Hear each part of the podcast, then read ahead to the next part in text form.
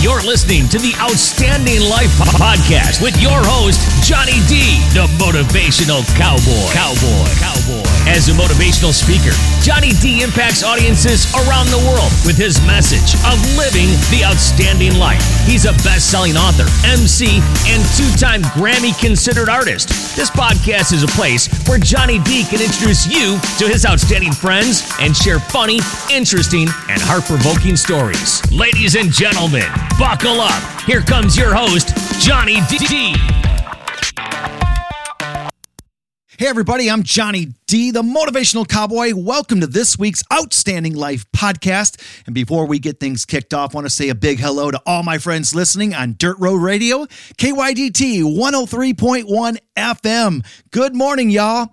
Today we have a special guest, somebody that I've been interviewing for years. I cannot wait for you guys to hear this man's story. He is absolutely amazing. He's motivating, he's inspiring, he's a man of God. Ladies and gentlemen, please put your hands together right now for my good friend, Matt DiBenedetto, otherwise known as Matty D. Good morning, my friend. Good morning, brother. That's quite the intro. You talked me up, and I, I feel honored. hey, did you already get your workout in this morning? No, not yet. That's coming uh, coming this afternoon. But yeah, I'm, I'll be doing my uh, typical day of doing some weightlifting. Oh, awesome, man. Awesome. Hey, listen, I'm going to jump right into this. And, and, and again, uh, Matt, I just want to say thank you, man. Thank you for taking time to, to come on the show and, uh, and, you know, talk to everybody, talk about your journey. It, it's, it's amazing. So, uh, hey, what inspired you to pursue a career in NASCAR? How did you get started in this crazy sport? not, not a totally conventional way. That's for sure. We, uh, so nobody in my family was uh, was involved in racing or, or anything. I mean, my, my, dad liked cars. He had a drag car for a short time, but you know, nothing more than much more than that. And we uh, I was five years old. He was uh, my mom and my dad were in the living room, and my dad's flipping through the channels, and he passed by NASCAR, and I made him go back to it. And I kid you not, his quote was, "What the heck do you want to watch that for?" and I uh, so I made my parents watch NASCAR every single Sunday, and I also had a, uh, a four wheeler and a dirt bike, and I rode every single day, and that was literally all I did. I was outdoors or watching NASCAR, and that was it. Uh, and I played little league baseball and on our uh, uh, on our team, uh, one of the uh, the kids found out that I loved racing. My dad actually called me um, his little Jeff Gordon. You know, the kid's dad came up said, "Hey, we race out at a local dirt track called Cycleland Speedway. It's out in Chico, California." Um, and that's actually ended up being where Kyle Larson and I grew up racing together. So we we uh, but we went out to the track, checked it out, and um, my dad asked if that's something I want to do, and uh, the obvious answer came out. And so for my uh, seventh birthday, I got a go kart, and we started racing, and that was uh, that was what kicked off the journey. Seven years old, you got your start. Yep, right at at the young old age of seven years old, man, and it was uh, you know we just did it for fun. We had no intentions behind it, and even after we were having you know we were winning a ton and winning everything i mean it was just nothing more than a hobby and it was um, truly from other people pushing us, saying, "You guys have to pursue this. You got to do more." Matt's, you know, too talented at this, and so it's really other people actually pushing us to pursue this as more than a hobby. So, so your dad was obviously a team owner, crew chief. How long did it take for you to say, "Okay, Dad, you're done we need to have somebody else come on board here and help me out. my my dad was actually called. Uh, he would call himself my uh, my handicap because he did he worked on the carts and did everything, but but you know wasn't like I mean he was fine mechanically, but but we just kind of did it ourselves an old school way. But uh, but yeah, it was. Then we moved across country uh, when I was uh, twelve or thirteen uh, from other people pushing, and we were kind of ready for a change anyways. We lived in California, and we were ready to to you know move somewhere different. So we moved to North Carolina because we knew this was race country, and everybody was pushing us saying you need to move to North Carolina. So we came and checked it out, and so we moved out this way and started racing. Uh, Four cylinder cars at Hickory Motor Speedway, and then limited late models, and then racing late models out this way. But all that got cut pretty short um, due to finances, we uh, we actually had to quit in 2007. We quit racing. Uh, we sold. Um, I came home from high school one day, and our uh, truck, trailer, race cars, everything was cleaned out. Our whole shop was cleaned out, completely sold. Sold everything. Um, and not that my parents wanted to, it broke their heart. Uh, but they had to tell me like, "Hey, we we can't do this anymore. We're you know it's too tough on us financially and all." And I totally understood, obviously. But inside, I'm like, man, I don't like anything other than driving in circles. so wow. uh, I have one passion, and it's anything involving racing and, and cars. And so from that point on, um, to answer your question, I was uh, I was pretty much on my own from then, and got super blessed, man, to just get an opportunity. Uh, another team, another late model team, heard about us. You know, quitting and not being able to do it anymore. And they said, man, they called us up, said, no, we got to put you in our car and you got to keep going. Matt can't be just quit racing. And so uh, they put us in our in their stuff and um, their equipment was way better than what we had. So we went out and were dominating in their stuff, and we won at Bristol. And I was like, "Oh man, this is great!" So that kind of kept my career going from there. So, when for you was that aha moment? You know, we all have had in our careers those aha moments that you're like, you know what, this is what I want to do for the rest of my life, or this is what I want to try to pursue. When was it for you, and how old were you? I think it's really been throughout a lot of the course of my life, and especially, you know, when when we had to to quit racing as a family, as our, as our own team. Um, people would ask me, you know, oh, what would you do if you're not uh, racing? What's your backup plan? Whatever. I'm like, and literally through all the years, I I could think on it as long as much as I want. I'd never have an answer because I, I'm like, man, racing is my passion, like something to do with racing and cars. I just don't, that's my jam. That's my life. That's what I love. And so I, my aha moment was the fact that I could never answer the question. that's when you know that you've had that aha moment when you don't want nothing else except to race.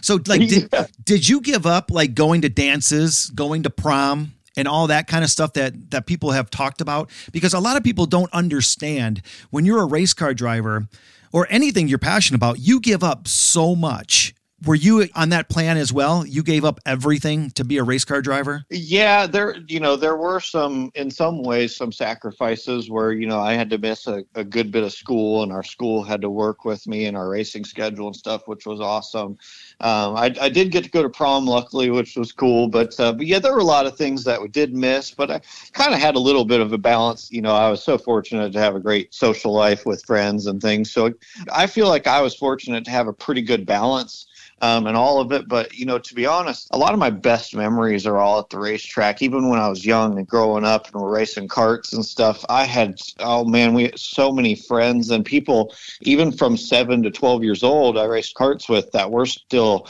I'm still family slash friends with to this day, um, which is amazing. And so I had a truly incredible a childhood in a in a social sense, and racing really uh, gave me so many friends and so many connections and things all through the the ranks that there are sacrifices in some areas but big blessings um, in other areas that carry over all the way to even you know present day. That's so cool. Matt walk everybody that's listening that are you know they may not be race fans. Walk us through your typical race day routine. Like what do you eat? How do you prepare mentally and physically? You know what do you do to get ready for a race? Yes, you know, race, racing is there's kind of two aspects I focus on is um, the physical side. You know, racing is much more physical than you know what I think people would understand. Like I, I uh, wore my Whoop fitness tracker at Road America a couple years ago in the 21 when we were we led a lot of laps there, and um, my what we burn and my heart rate and all that stuff was about the equivalent of like three CrossFit workouts. so compared to me actually doing CrossFit stuff, so the the fitness side is really big um, to me, and you know, staying fit, staying healthy. And then, uh, you know, mental preparation. You know, the easiest way for me to relate it with people is to say, "Hey, you know, take um, like you know, an NFL quarterback and what you would expect of that if you're placed in that position and you got your team, all the prep and all the things that are involved in that. And it's just maybe a little harder to see in some things in NASCAR, but take the same kind of logic and apply it, you know, where you're everything you have to be perfect you have to be so prepared you have to be so studied up it's you know it, it's definitely anything at a professional level no matter what sport definitely isn't like uh like oh man you get to drive cars for a living. That's cool. You show up to the racetrack and race and have fun and go try and win and go home. It's like, oh no, it, it's basically like being a quarterback and you're preparing for you know your playoff games and and all that same kind of logic. So there's a lot to it. Um, you know, and I'm thankful to be more you know mentally focused now than I ever have been because you got to treat the races like a chess match. 100%. Do you have a favorite racetrack that you like to compete on and why? Yeah, I would say uh, two answers to this. One would be Bristol Motor Speedway is a cool place. If anyone hasn't seen that or or anything, I would totally say check it out. And that's a bucket list place to go to. It's like a big coliseum, uh, short track racing, super high banked. So I love Bristol. It's fast, and I've had a lot of success there. Um, and then road course racing is uh, so then we're not just driving in circles. I love the, the right and left turns too. So road course racing is an absolute blast in stock cars. It's so much fun because the racing is really physical. I mean, we're laying bumpers to each other, kind of leaning on each other a lot. It's very physical and it's super fun uh, running our stock cars um, on the road courses. Now, Matt, let me ask you this: What is one track that you look at you look at it on the schedule and you're like i am not looking forward to that track. I am just you know what? That is one track that that that gets me every time we go mentally physically. Do you have one of those tracks? You know n- not totally. I would say the super speedways are kind of one of those that I think all the drivers have maybe a little bit of a love hate relationship with. I, you know, we won at Talladega last year, so I loved it then. I loved it at Talladega, but also those are the races where you know you're all in a pack and you can do everything right in the day and you can then you just get wiped out and like you know 15 or 20 cars pile up because you're all pushing and drafting and playing bumper cars at 200 miles an hour. So those races are really intense and can be frustrating sometimes but also can be rewarding when it when it is your day. Matt what do you do to stay focused during a long green flag run how do you handle the the mental and physical strain of driving at high speeds just like you said you know for hours at a time? Yeah you know that's the the thing is you know even if you're in a 40 lap run and people are watching and it's just like oh okay they're just you know just making a lot of laps now and they're in the middle of a fuel run or whatever. The piece that is so important is if you start giving up slacking off and giving up even I mean, we're talking less than a half of a tenth of a second a lap. If you just start making little mistakes or whatever it is, that stuff adds up. And those things are the difference in if you win the race or not, or all the way down to if we have green flag pit stops and you don't get onto pit road perfect and maximize all your speed hitting pit road hard and you get on the brakes just a couple car lengths too soon. Well, you gave up those couple car lengths um, and then you could pit, and you know hopefully your pit crew has a good pit stop and all that. But that could be the difference in oh man, but Kyle Busch got into the pits a, a couple car lengths better than I did, and then after it all cycles out, he could just sneak on by you, um, and then you could be stuck behind him, and he wins the race. So what people don't see is it's all the way down to the absolute finest details you can possibly even fathom uh, because those things are going to win or lose the race. So you have to be on it every single lap, all the way down to getting every single ounce of speed that your car or truck has in it because that's going to be the difference maker in if you win or not. And oftentimes races come down to that all the time. Matty D, let me ask you this then. How do you deal with the setbacks or disappointments during a, a, race, like getting behind early or experiencing, you know, mechanical issues? I mean, you just said it. I mean, sometimes it, it's mental, sometimes it's physical, but how do you overcome those obstacles during a race? Uh, you know, I, I used to not do that very well. Um, I, am very fortunate. I'm thankful now. Maybe just you know getting older and and God's calmed me down a lot. That's helped me more than anything. Um, but yet you you can't uh, you know you can't get flustered. It doesn't help anything. You can't. I try not to say anything that's not going to be productive. Um, but how does that work know, out for you, Matt? It don't work out.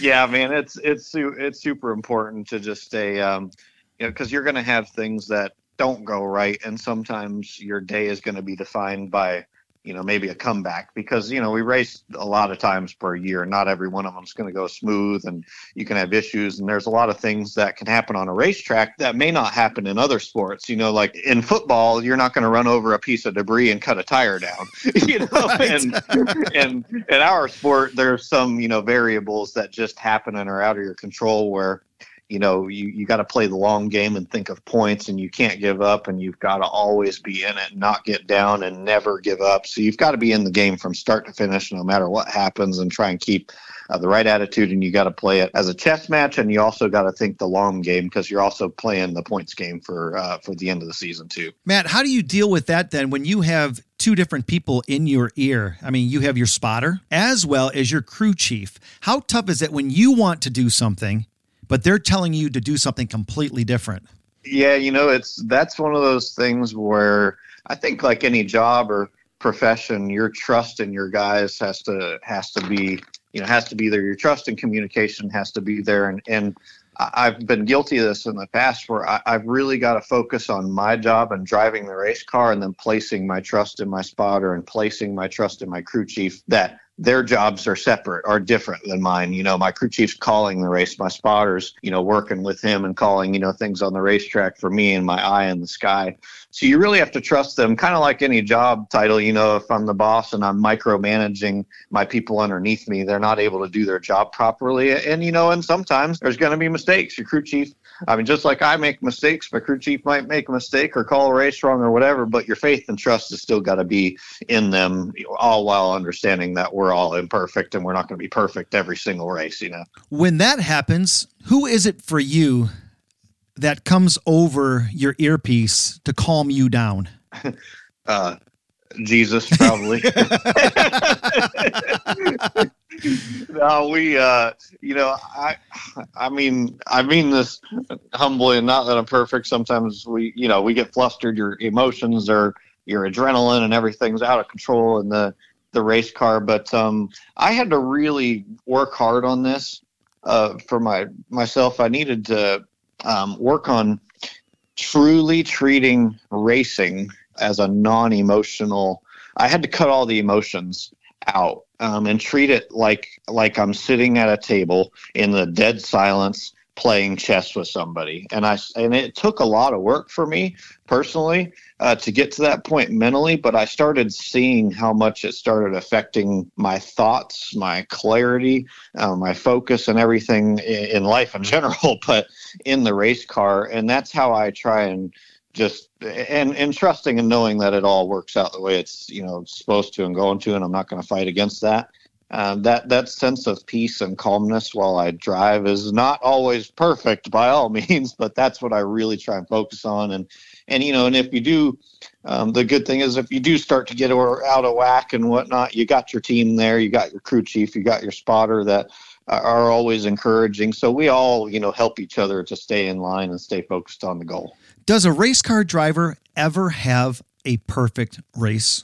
Uh, you know, I, I've there have been some where everything does just kind of go, you know, go your way. I, I don't, when we won Talladega last year, you know, it was weird. I don't know if I'd call it a perfect race. We had to start in the back. We drove up to the front. Then we had an issue and had to go back to the back. We drove back to the front and we were in the perfect position. I'm like, yeah, all right, we're in third and we're ready to have a shot to win this thing. And then we actually had a right rear tire come apart with only 20 laps to go. And I'm like, oh, and then we go back to the back. And I was like, ah, our day's probably done, but I'm going to try. You never know what can happen. And then we ended up driving back up to the front and then we won the race. So that's not really a perfect day, but looking back on it, I would call that a perfect day because that was the coolest. I mean, the coolest story and coolest achievement. Say, yeah, we came from the back three times and won the race. You know, Matt, I, I I can't help but to think, what a great life lesson you just said.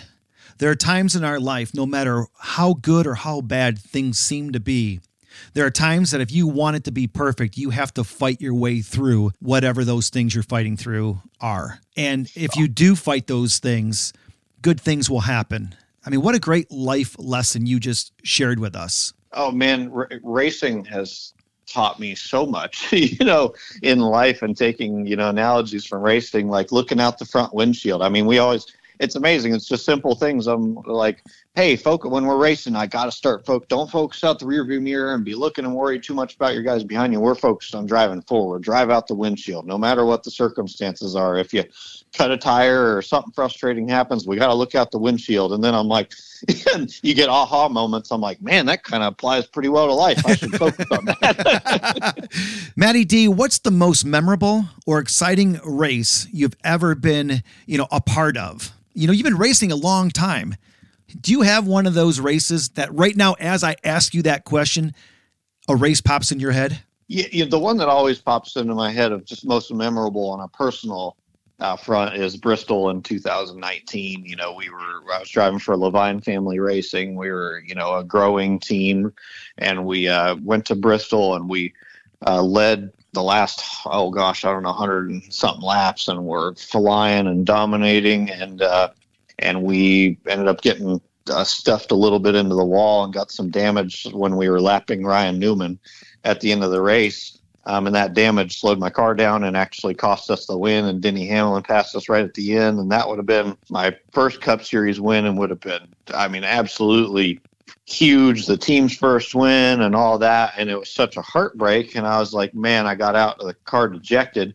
Um, but the whole place, all Bristol Motor Speedway, all the fans just started cheers, started erupting when I got out of the car and and honestly, I, I thought there was a fight or something because I was like, oh man, everybody's screaming, all the fans are screaming, must be a fight or something. um, and then I realized they were cheering for us because of the effort and knowing, you know, how big that was uh, for us, for us as a team, and for me personally, my career and all. And that was such a memorable moment because I was really not sure how I felt emotionally um, and and the fans really carried me through probably one of my most uh, dejected moments in racing, and that and that was a very pivotal time in my career. I remember that day, and you're giving me chill bumps right now just uh, while you're explaining that story. Just thinking about that day, it's it, it was very memorable for all of us, and uh, those of you that want to go back to YouTube and, and, look at that. I mean, it's just an amazing moment. It was really cool. Getting off racing for a minute, uh, you are married. You've been married for how long, Matt? since 2015. Uh, it was actually Darlington race week. We got married. oh, wow. Okay. Those of us that know you and your wife very well, you guys like to prank each other. What's the best prank you've ever pulled on your wife? And then I'm going to back it up with this. What's the best prank she's ever pulled on you? Oh, dude, this is an easy one. We were, uh, but this was mean. But we were. I had my neighbors in on this one too. We, I uh, put a fake rubber snake in our mailbox, and I put it where, like, when you open the mailbox, where it was propped up against it. So you open the mailbox and it pops out at you. and I told, I told Tay, I said, "Hey, babe, oh, I forgot to check the mail. You mind grabbing it today?" And she went out there, and the poor girl screamed so loud that the neighbors heard it. All the neighbors heard it. And that one I kind of felt bad about, but I was like, man, that's a good one. I can tell that forever. now, has she ever got you back? Um, man, you know what we're going to conclude out of this is that Tay's just too nice. Uh, she doesn't really, yeah, she doesn't get me too much. She just uh, she's along for the I guess the torture of being married to me.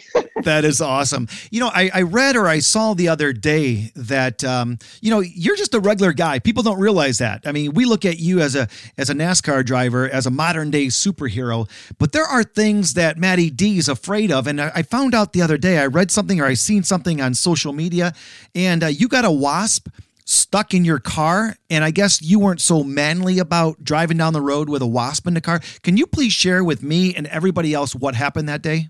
Yeah i was driving uh, i have a, a corvette a, a new c8 z06 corvette and by the way, shameless plug there. I love driving for Chevy and I love my car. and uh, but I was driving down the road, had the windows down, and a wasp flew uh, right into the car. And I was like, "Oh man, I wish I could have been one of these other uh, uh, drivers on the road seeing my reaction. And I start kicking my legs and my arms and flying around me and, and freaking out and making sure I don't like, you know, veer out of my lane or anything at the same time. And I was like, yep, that's, uh, that's not my most manly moment. Glad that wasn't on camera.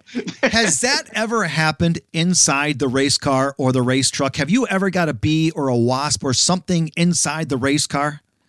I have. I've had a wasp in my race car before, and uh, he was along for the ride at uh, a couple hundred miles an hour. But I, I think eventually, you know, got out of there. Luckily, that I didn't freak out as bad because our whole body is uh, completely covered and protected because all the fireproof gear. Uh, when I'm in my street car and he flies in, I was a little more exposed, so my reaction wasn't quite as good. That's what I think is so funny. I mean, you got the helmet on, you got the the suit on, everything, and you guys are like swatting the bees out of the car like you're going to get hurt.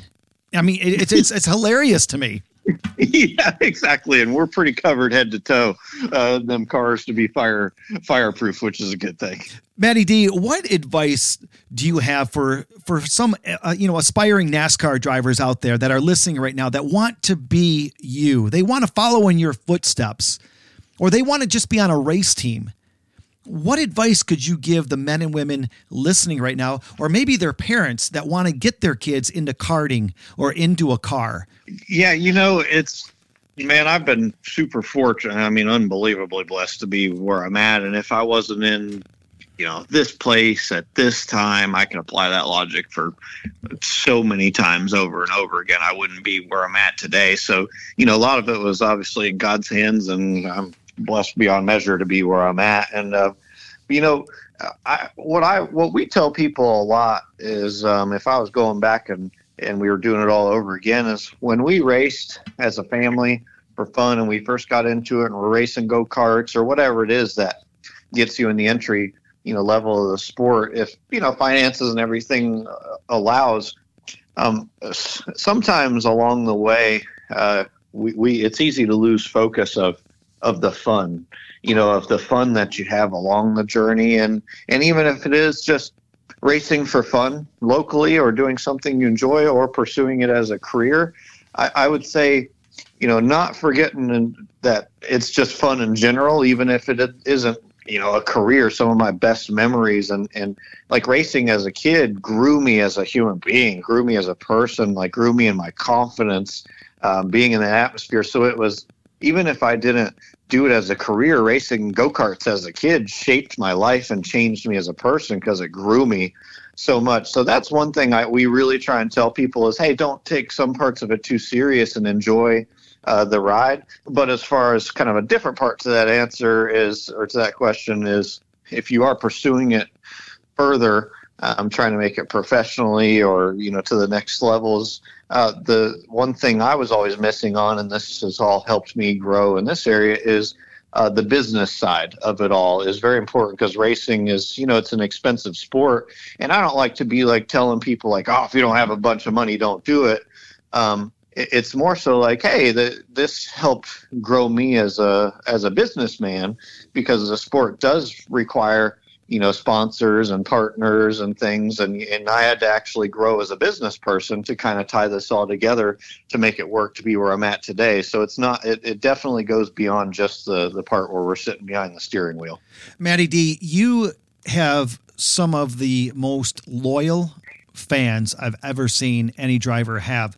Has any of your fans ever given you like a good luck charm, something something to carry inside that race car or that race truck? Yeah, I've gotten all kinds of really cool uh, gifts and, and things from fans, and I do, and I'm so fortunate. I have an amazing fan base that has followed me through thick and thin and supported me even through my careless mistakes and all. I mean, I've done plenty of dumb things too along the way. So uh, one one that stands out to me just off the top of my head is there's one fan. She's like they're wonderful people. Uh, she gives she gave me some uh, Brian socks. Our dog Brian. She got us a pair of uh, uh, socks with Brian on it. So that was uh, that was one of my favorite gifts that I've gotten from uh, from a fan. That is so cool. This question came in on social media. I couldn't wait to ask you if you could have dinner with any race car driver in history, dead or alive. Who would it be? Why? And what would you talk about? Oh man, that's a that's a good question. You know, well, I'm going to answer this a little bit differently. Uh, I feel like a, a, dream of mine did come true, and I did get to do this, uh, experience this back um, in 2018, I believe it was. We uh, got I got to go to Richard Petty's house out in Wyoming, and um, we rode snowmobiles for the week. I got to spend time with him and his family and stay there as if I was, you know, a family. And and Richard Petty's the king, man, and he's a you know he's a hero of mine. But now he's just truly a, a personal friend. Um, and such an awesome man. And that was the neatest week sitting at the dinner table, riding snowmobiles, being at his house, and then sitting at the dinner table uh, each night of the week with Richard Petty, hanging out, sharing stories and hearing him tell stories about racing back in the day. And oh my gosh, those guys are way more brave than I am. It's crazy the stories they tell. I mean, safety's come a long way. That's all I'm going to say in racing. And that was such a bucket list thing and an experience that I will never forget and a friendship that I value so much. And if you'd have told me as a kid that I would have been able to just hang out and become friends with Richard Petty, I'd be like, you're crazy. Do you ever just sit by yourself or sit with your wife and just say, you know what? Well, I got to pinch myself after all these years, after everything I've been through, I'm still living my childhood dream.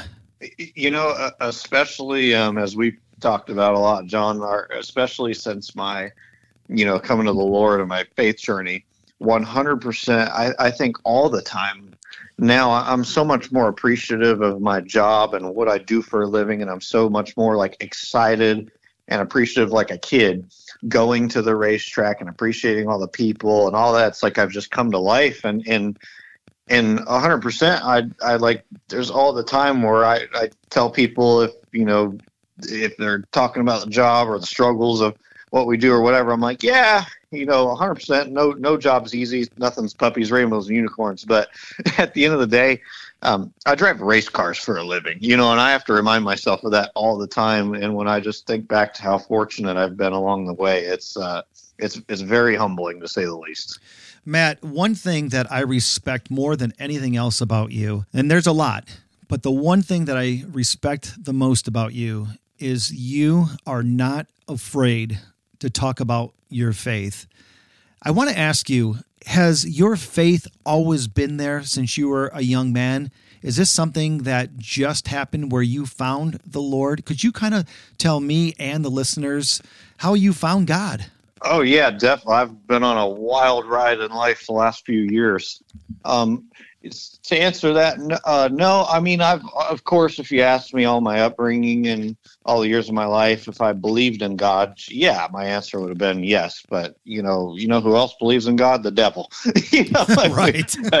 everybody, you know, and like internally knows, you know, there there's a creator. There's it, it actually takes an, an immense amount of faith um, to believe there's not. So, uh, but you know, this racing journey really, you know, God used it to truly save my life because um, it can be very, very, very, very stressful for sure. And um, and I kind of had a plethora of things bearing down on me in life all at one time. And racing was stressful, and my dad was uh, battling suicidal thoughts and, and issues and things. And then my wife and I weren't just couldn't get on the same page on things and weren't doing well. And and I could tack on more and more and more on that list. Um, and one thing I want people to keep in mind is from the outside looking in, you know, if you're looking on social media land, my life looked great. It's like, oh man, Matt drives a Lamborghini and has a big house and all this. He's just, I, I want his life. But you know what people don't see is we're all equally, you know, uh, broken and battle this disease. We all have this one disease. Every bit of humanity has this one disease, and it's called sin. And it decays our life and it leads to death and destruction. But I was living blindly to that. And I was living for my truth, and uh, my focus was on myself, and my focus was on this world, and my focus was on the temporary. And but all these struggles ended up truly saving my life because I saw this quote the other day from uh, actually a, a, Christian friend of mine who shared it. It's uh, said the the quality of your life will be determined by the quality of questions that you ask yourself. And I'm like, man, that that is so good because all these things bearing down on my life got me to finally ask the real questions that I should have been asking all along. Is like, you know, what is the point of uh, all this? And then people started asking, you know, when are you having kids? And I and I started feeling, and I, I probably for a little bit was probably pretty dark to be around because I'd be like, when are you having kids? And I started, I was so vulnerable and just so tired. I was like, well, what's the point? And and that'll get some weird reactions out of people when you ask a question like that. What's the point? Wow. Like I, and my, my dad actually asked me, when are you having kids? And they were starting to push on that. So what's the point? He's like, oh, well, you know, you raise them and you see them ride a bike and, you know, all these beautiful things. I'm like, oh man, I, I can't even imagine. I, I would jump in front of a car for my dog. right? right. I mean, I love him so much. It hurts my heart, you know, so I, I'm, I'm totally uh, in agreement with you on that part, but I'm like, but if my little girl or little boy came up to me and said, Daddy, Daddy, why do I have to die? And if I didn't have a true answer for them, not uh, what my belief is or what my truth is or what I think. No, no, no. If I'm not, if I don't have 100% of a truthful answer and knowing it, not just thinking it, not having some kind of belief, religious belief about it, I needed to know the truth um, if I can't tell my kid the truth and no, I, I, I, refuse to have kids. And that's where I got to in life. Um, and it got me to start opening my heart up and asking those questions. I started to pray. And then, you know, what started happening was people started getting thrown in my path. and, and I was, man, just blessed beyond measure. People started coming into my life and it got me to start you know opening my heart more and more and more and then i i, I got to the point where um, you know, I, I understood that we were in a spiritual battle, but I, I needed to know 100%. And I cried out to God. Kind of, I'm shortening this all up, but I cried out to God um, one evening, and when I was just, I felt so broken. And, and I just said, God, I need to know you. I, I know you're real. I know this, but I need to know you. I'll, I'll give you all of me. I'll, like, I just need to know the truth, and I'll give you my life. And, whatever. And and I knew very little about the Bible, just other than I was YouTubing and starting to open it up and read a little bit.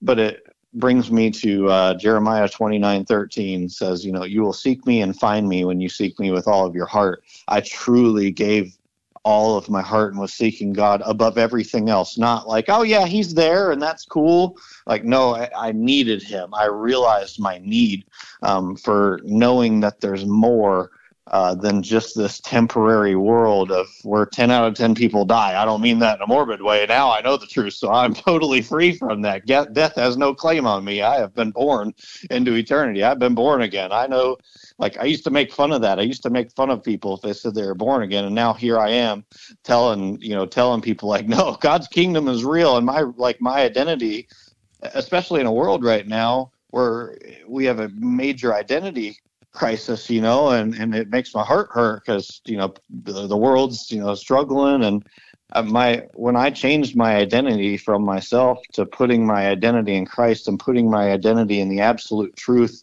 and, and understanding that God didn't come to condemn the world, he came to save it and understanding that, you know, what we are reflected in truth is actually a beautiful thing and the Bible is a love story. And when I learned how important my life is and how eternity is real and we have free will to choose, all these things just radically changed my life. And I was born again, and the Holy Spirit came to dwell in me, and I came to life for the first time. And man, um, to wrap up kind of this, uh, I always talk about the song "Amazing Grace." You know, it says, it. "Amazing Grace, the sweet the sound, how sweet the sound that saved a wretch like me.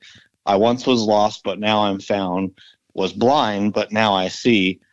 I am so thankful every day that I was truly blinded by my myself. I was in my own way, um, and when I started putting God first over myself, um, He has changed everything. My dad doesn't battle suicidal thoughts and depression anymore. My wife and I couldn't be any better. My life is filled with God's peace and joy and happiness, and I, and every day I can't help but just praise Him for what He's done for me.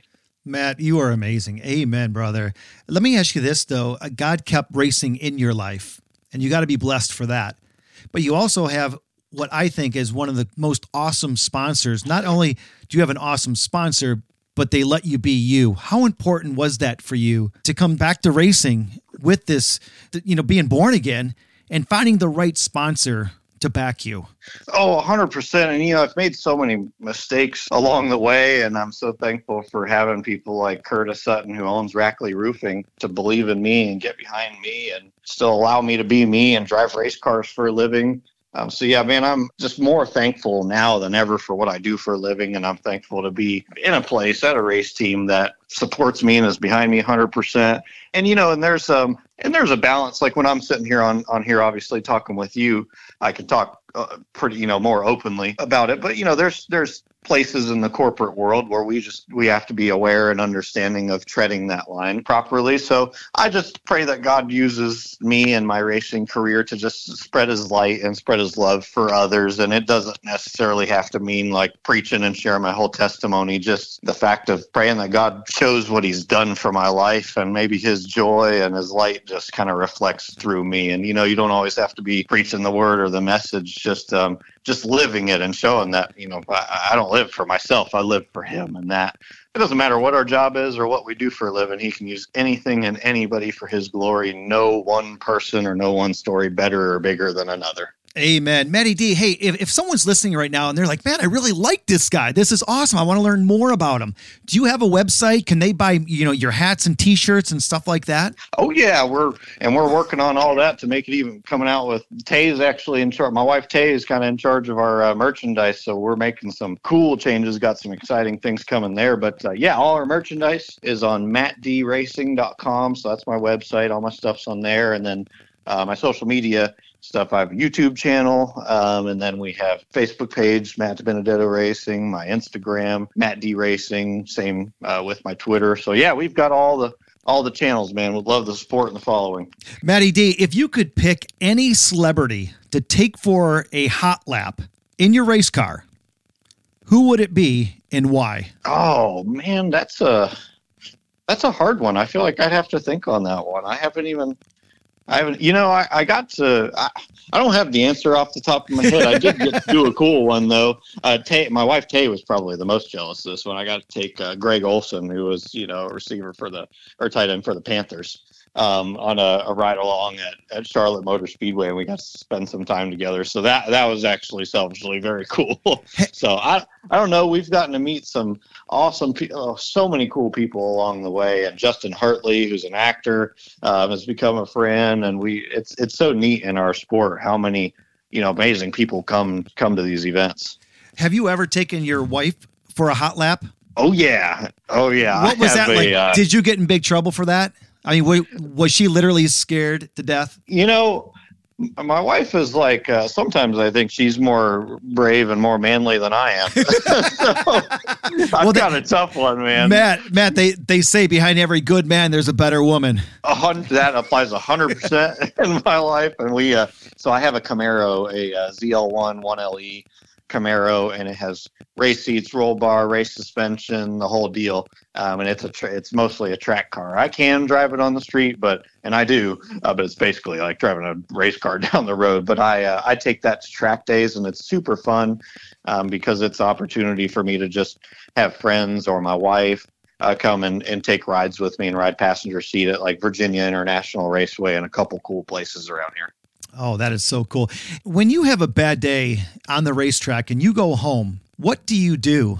Or or let me ask you this, who do you talk to to get over that bad day on the track? Uh, you know, my my wife is definitely a godsend to me for sure cuz she helps kind of keep me she balances me out for sure cuz my wife is uh um, uh, different than me in the ways that I need her to be different than me and has a good level head. So I would say, um, you know, I, I bounce a lot off of my wife and talk, and, and that helps because, you know, just like any job, you know, everybody has struggles and, and things in any profession, in any job, and you need somebody, you need that counterpart, or whether it's a friend or, or your wife or whatever to be able to bounce those things off to and be reminded that, you know, of, of the big picture. And then obviously you know, of course, praying and trying to keep everything in the big picture. I always say if I didn't carry an eternal perspective throughout my day to day life, I'd, I'd be just a big old hot mess and disaster. I'm already enough of a hot mess, so I don't need to be anymore. Matty D, what's your favorite trophy inside your trophy case or in your man cave? And, and, and I know you have a lot of them throughout the years of you racing, but the one that sticks out the most right now to you, what would you say it is? It's definitely that Talladega uh, trophy from last year. That's such a special place. I mean, just I mean, as a kid, I watched, loved watching Talladega and super speedway racing, and to fast forward and actually win there and have the trophy. And also, by the way, that trophy weighs 80 pounds. so, so that makes it extra memorable. I had to tow it out of the uh, racetrack. I couldn't carry it. I was tired after the race too. I put it on a little rolly cart and had to wheel it out to my rental car, and I carried it on the airplane. Where in the house is that? I mean, is it you open the front door and there that trophy sits? uh, it's actually in my uh, in my office. We have a, a big trophy case built um, right in my office behind my desk where I sit. So it's a really cool backdrop, by the way. So all my virtual meetings and everything I do, we got Talladega Trophy right in the background. Oh, that is so cool. Do you ever like talk or sing to yourself inside that that race truck? Um, you know.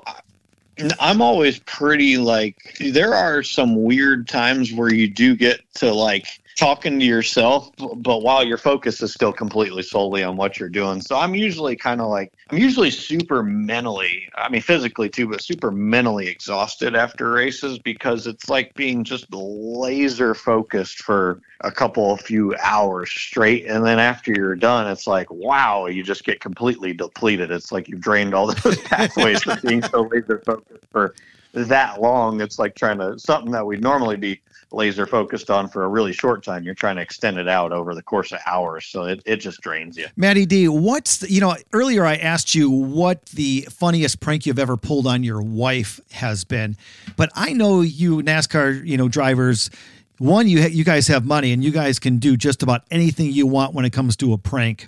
But what's the funniest prank you have witnessed or pulled on somebody in your racing career? Oh man, you know, I was uh this is brutal. I'm going to lose some fans on this one. We should cut the interview now. or maybe you might gain a few. yeah, I was uh, I was driving for Joe Gibbs Racing uh, years ago. This was early in my career, and one of my buddies over there would always come to the shop, give me a hard time, um, or he'd always like pinch my nipples like really hard and and would like just torment me a little bit. And I kept telling him for a long time. I said, "Boy, I'm gonna get you back, and it ain't gonna be pretty." And he kept doing it, kept doing it, and then, but then I started asking him, "Oh, what you doing tonight? What you got going on?" And you know, usually be like, "Oh, nothing, just going home or whatever." And then, this is terrible.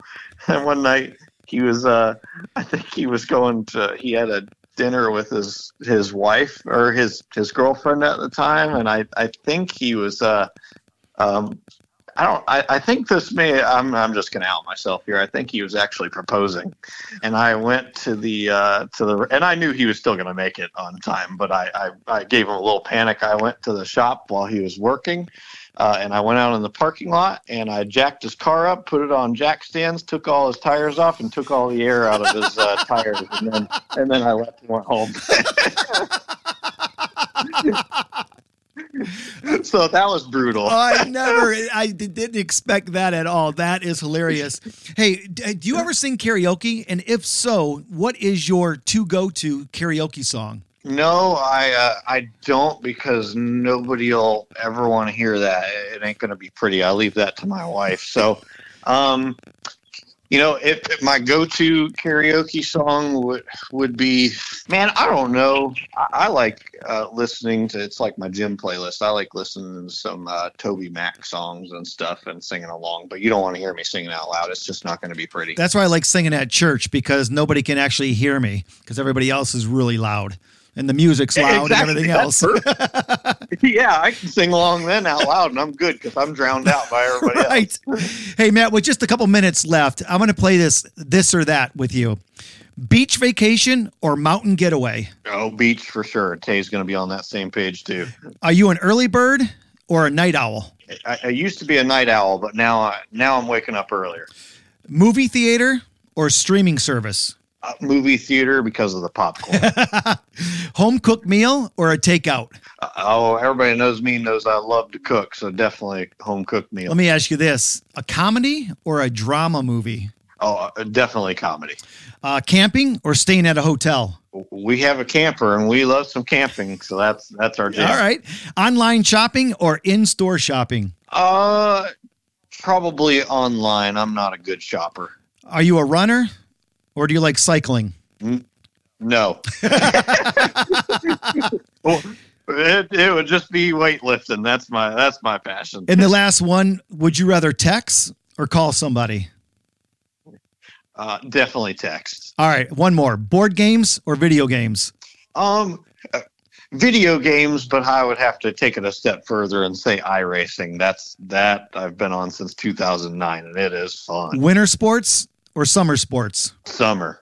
Matty D, I can't thank you enough for coming on the Outstanding Life podcast, but I cannot let you go without asking you to end this podcast with a prayer. And if you could, could you bless us all with a prayer? Absolutely, man. I'd be honored and humbled to. Yeah. Lord, thank you for this time with John and thank you for his podcast and the ability to reach you know so many wonderful people tuning in and listening and god we just pray uh, we just pray that you bless each and every one listening to this podcast and thank you for the time that they've spent with us today lord and we pray um, if any of them don't know you personally god and have that personal relationship lord we just pray that you bless them and reach out to them and bring them right into your presence and to be born into your eternal kingdom and we just want to thank you so much for your truth your peace and your love and your love for us lord in Jesus' name we pray. Amen. Thank you so much. That's Matt DiBenedetto, Matty D. Make sure you check him out online on social media. Make sure you pick up one of his new hats, one of his new t shirts. Again, I just want to thank you, everybody listening to the Outstanding Life podcast. Again, I'm Johnny D, the motivational cowboy, telling you be safe, have fun, and have yourself an outstanding day. We'll see you next time right here on the Outstanding Life podcast. Thanks for listening to my Outstanding Life podcast. I hope that you found inspiration, motivation, and confidence in your own life through the stories and experiences shared today by NASCAR driver Matty D. Remember, life is a journey, and it is never too late to start living an outstanding life. So take the first step and believe in yourself. Keep listening to the Outstanding Life podcast on all major platforms and stay tuned for more amazing episodes that will lift your spirits, challenge your thoughts, and make you laugh. Once again, thank you for joining us and continue to live your life the way it was meant to be lived with purpose and joy. Have an outstanding day. Are you planning a conference, convention, meeting, assembly, or any live event that needs a guest speaker? I would love to be a part of it. For more information, visit motivationalcowboy.com. Have an outstanding day. Thanks for listening to the Outstanding Life Podcast. Follow Johnny D on Facebook, Twitter, and Instagram at Motivational Cowboy. If you or someone you know would like to be a guest on the show, advertise, or would like to make a donation, please visit motivationalcowboy.com. And remember to have an outstanding day.